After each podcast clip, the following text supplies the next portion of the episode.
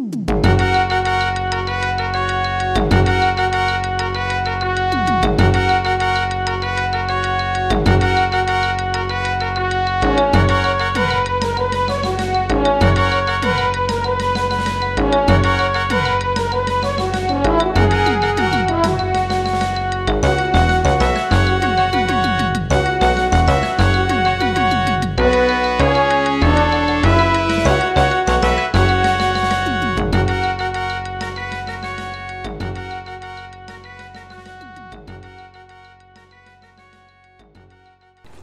Hello, this is Ahuka. Welcome to Hacker Public Radio and to the next in our ongoing series on LibreOffice Writer.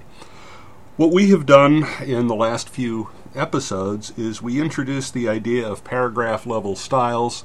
We showed how to create or, in some cases, modify the styles so that they work the way you want them to.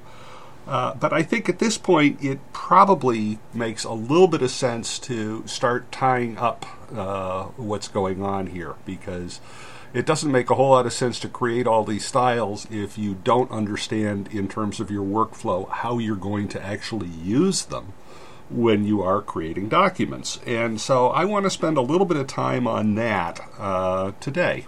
Okay? Now, depending on the situation, let's say it, you're going to create some uh, some new text. You know, you're starting a brand new document or whatever. Uh, you know, in a case like that, um, you know, it's not terribly hard. Okay, um, so um, you can. Um, uh, I did recently at uh, Ohio Linux Fest. I opened a, a, a, class there. All right, I was uh, given a chance to do it's about a two hour class for newcomers, and the idea was that I would do a brief look at all of LibreOffice. Uh, that's a lot to do in two hours, okay?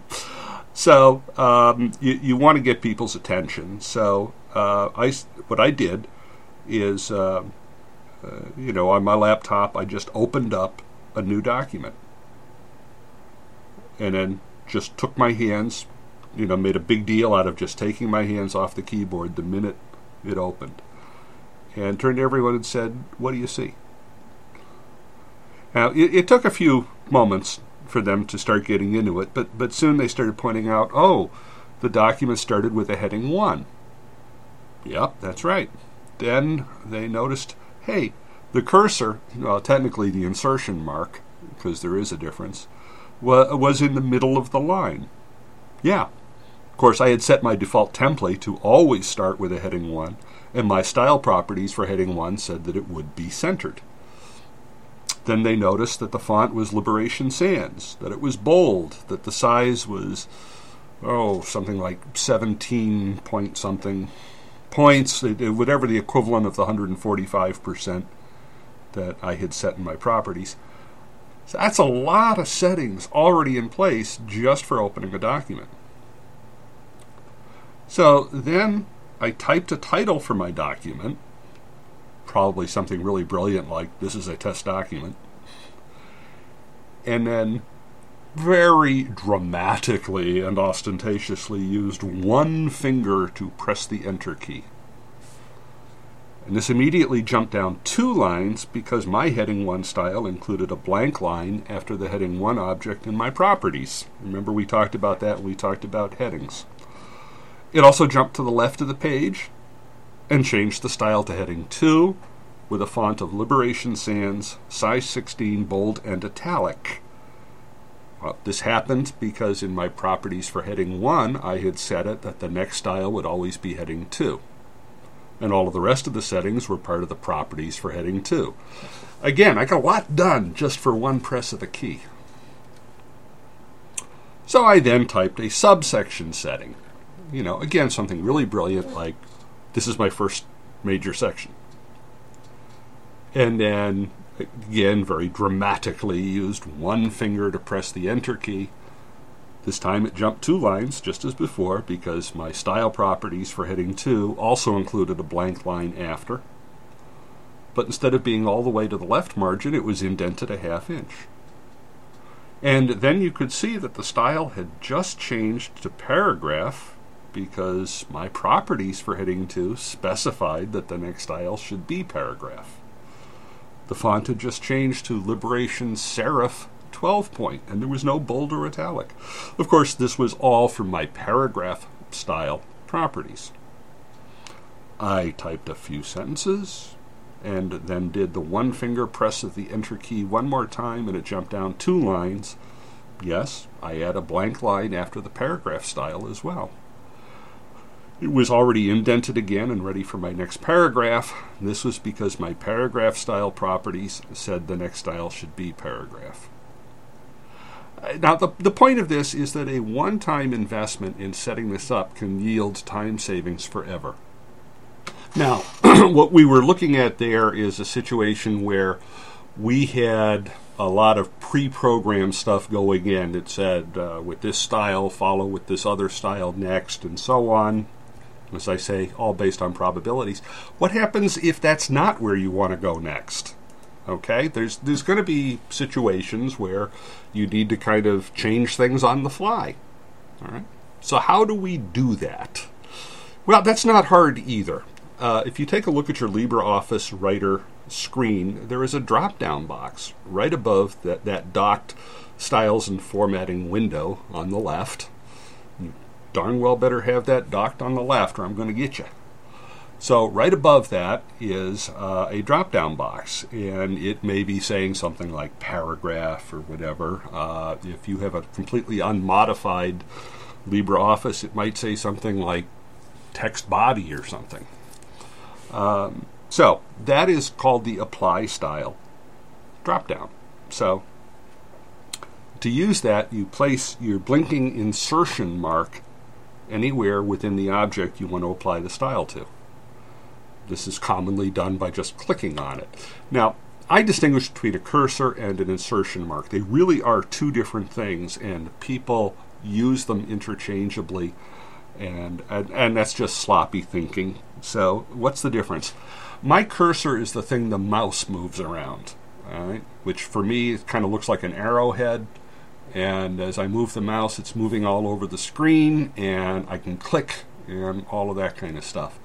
Insertion mark is, generally speaking, a vertical line that is blinking or flashing in your document and what it's saying is whatever you type on the keyboard is going to show up right here. Okay? Two different things entirely. Um, so, um, let's start using proper terminology. So, the insertion mark is that blinking thing in the document. So, you can put your insertion mark in a particular word or paragraph or whatever by simply clicking on it. Uh, so, all you have to do is put your insertion mark in a paragraph and go to that drop down and select a different style. Okay, that's going to be giving you paragraph level styles up there anyway. So select it. You know, you make it a change a paragraph to a heading or, or what have you. Um, now, that's good enough. Uh, so, for instance, let's say I'm typing along, I've just done three paragraphs, and I need to put in another header. Well, what happens? I press the Enter key. My definition of the paragraph style says always follow a paragraph with another paragraph. So it very obediently drops down two lines, indents in a half inch, paragraph is ready to go. And it's like, okay, but now I want. Uh, let's say a heading 3 to go there. So I go to that drop down and I look for heading 3 and select that and all of a sudden my insertion mark instead of being indented a half inch is going to jump over to the left margin or jump over to wherever I've set it up for my heading 3 all right mine is at the left margin you know yours is wherever you put it um, and all of a sudden I will have all of the heading 3 uh, definitions, whatever font, etc. It will instantly change over. Um, you can do it with an existing, let's say uh, you had typed something and it's, uh, oh, wait a minute. Uh, for some reason, my entire paragraph came out as a heading 3, which looks really weird. Uh, just put your insertion mark in there, anywhere in the paragraph and then change the style from heading 3 to paragraph and it'll change it. Now, that, that drop down is pretty useful. Uh, it has a few default styles and it has styles uh, generally that you have already used in this document. But suppose there's a style that you have not used yet in this document. It's not in the drop down, but it is in your styles and formatting window as, a, as an available style.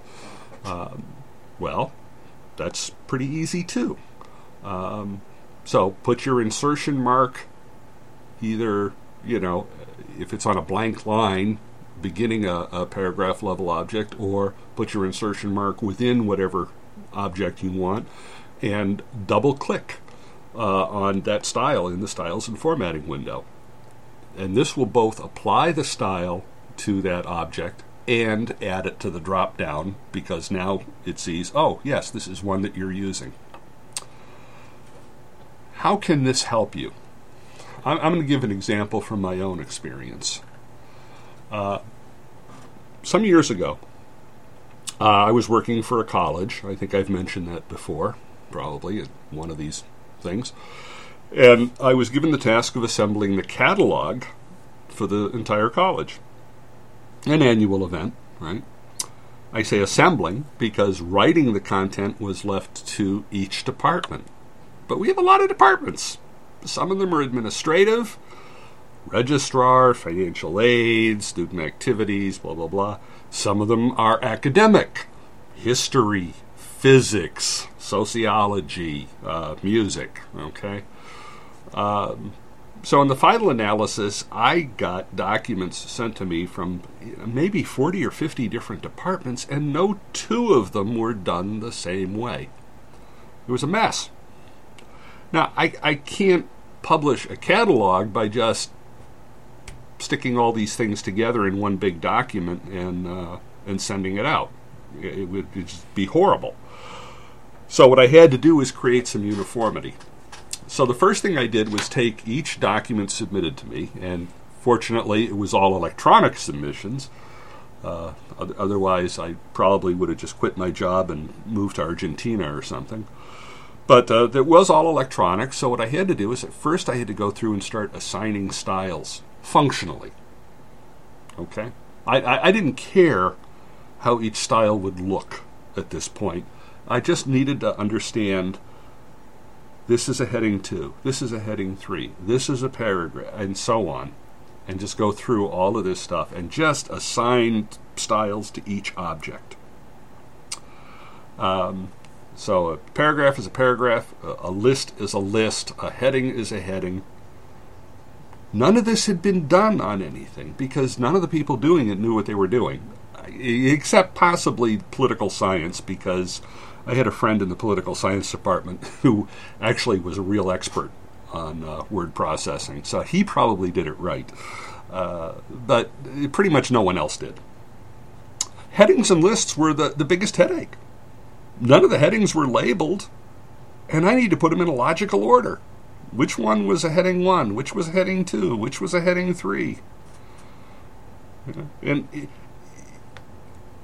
what tends to happen in cases like this, people, because they think visually rather than think logically, is, you know, they would do things like change the font. You know, I'll make this bigger, I'll make it bold, I'll make it italic. You know, all the stuff that we talked about when we talked about heading styles, you know, that was in there. But you really had to kind of think. And, and, and so uh, each submission I got, there was a heading two at the very top of that particular document. I see. Now, normally I would have said heading one, but heading one was going to be the title of the whole document, or, or I could have made heading one the each section. It, it's it's not a religious thing. Um, now with the list, it got really weird. No one used styles.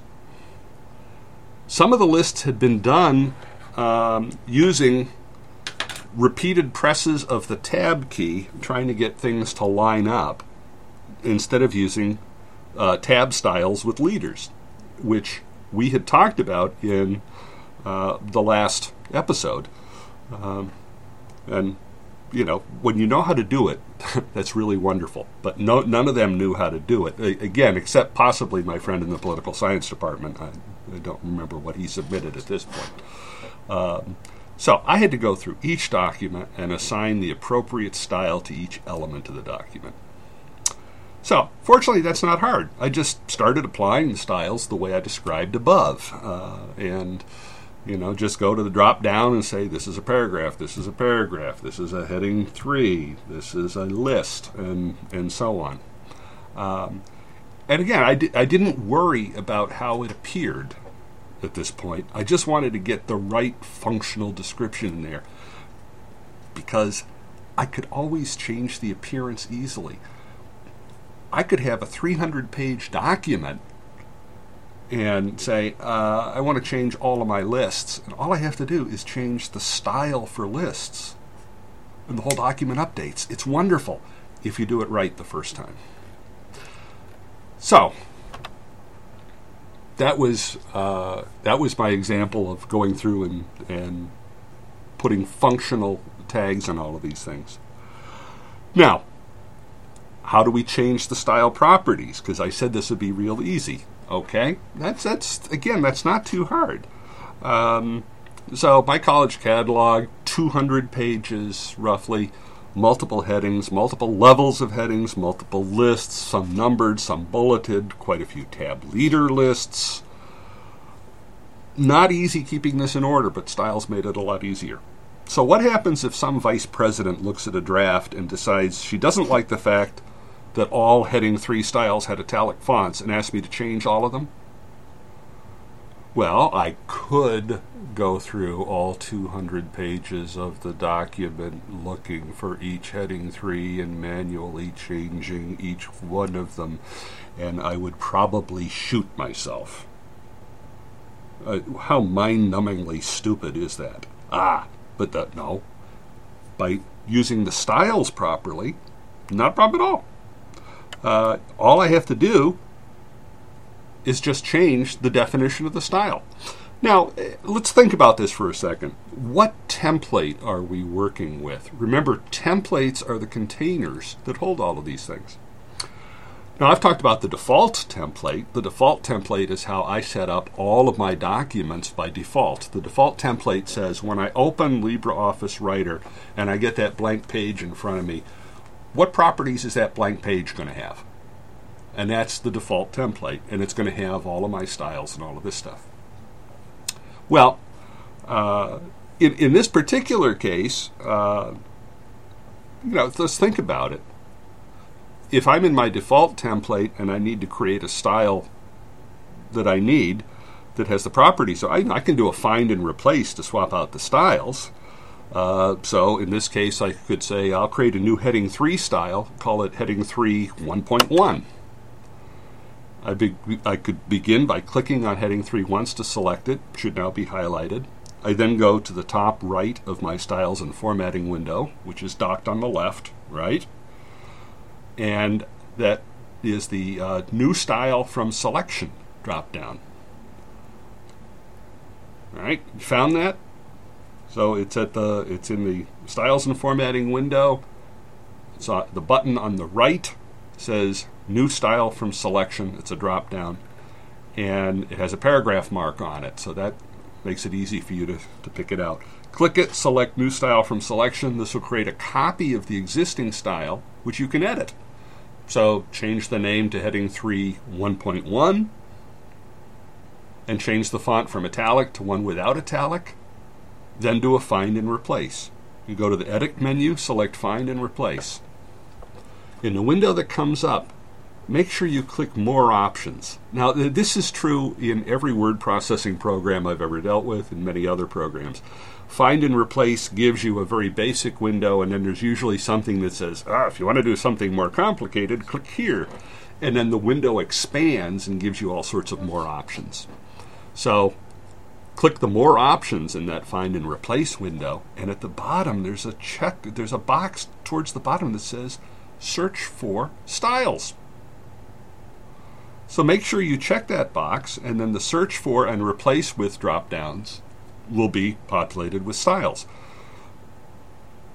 The search for will have all the styles that are in use in your document, and the replace with will have all the styles that are available to you. Now, I said I would do it this way if I was in a document based on my default template. The reason is I don't want to change my default style definition. If I make this change and save the document, when I go to my next new document, the new style I created will not be there because I never made it part of the template. It will still be in the document itself, but it won't be in my template. Remember, if you want to have uh, a style permanently available to you, you need to save it in a template. Now, in the case of the college catalog, what I would probably recommend, I, I, I think the best way to do it is create a specific template just for that purpose. And then I don't have to worry about my default template getting muddied up with what other people want to see in the catalog. It can stay there, and I've got a now I've got a template for the catalog. Do exactly what people want, and then I can just modify the style, and that's even faster. So all you have to do is just uh, right-click on the style in the Styles and Formatting window, uh, select Modify, and just go in and change it from italic to one without italic, and you're done or as some people like to say, Bob's your uncle. so, uh, you know, this is uh, an example of how you work with all of this stuff in a, in a day-to-day workflow, and I hope that's going to be useful and helpful to you. Uh, and so this is Ahuka uh, signing off and reminding you, as always, please support free software. Thank you.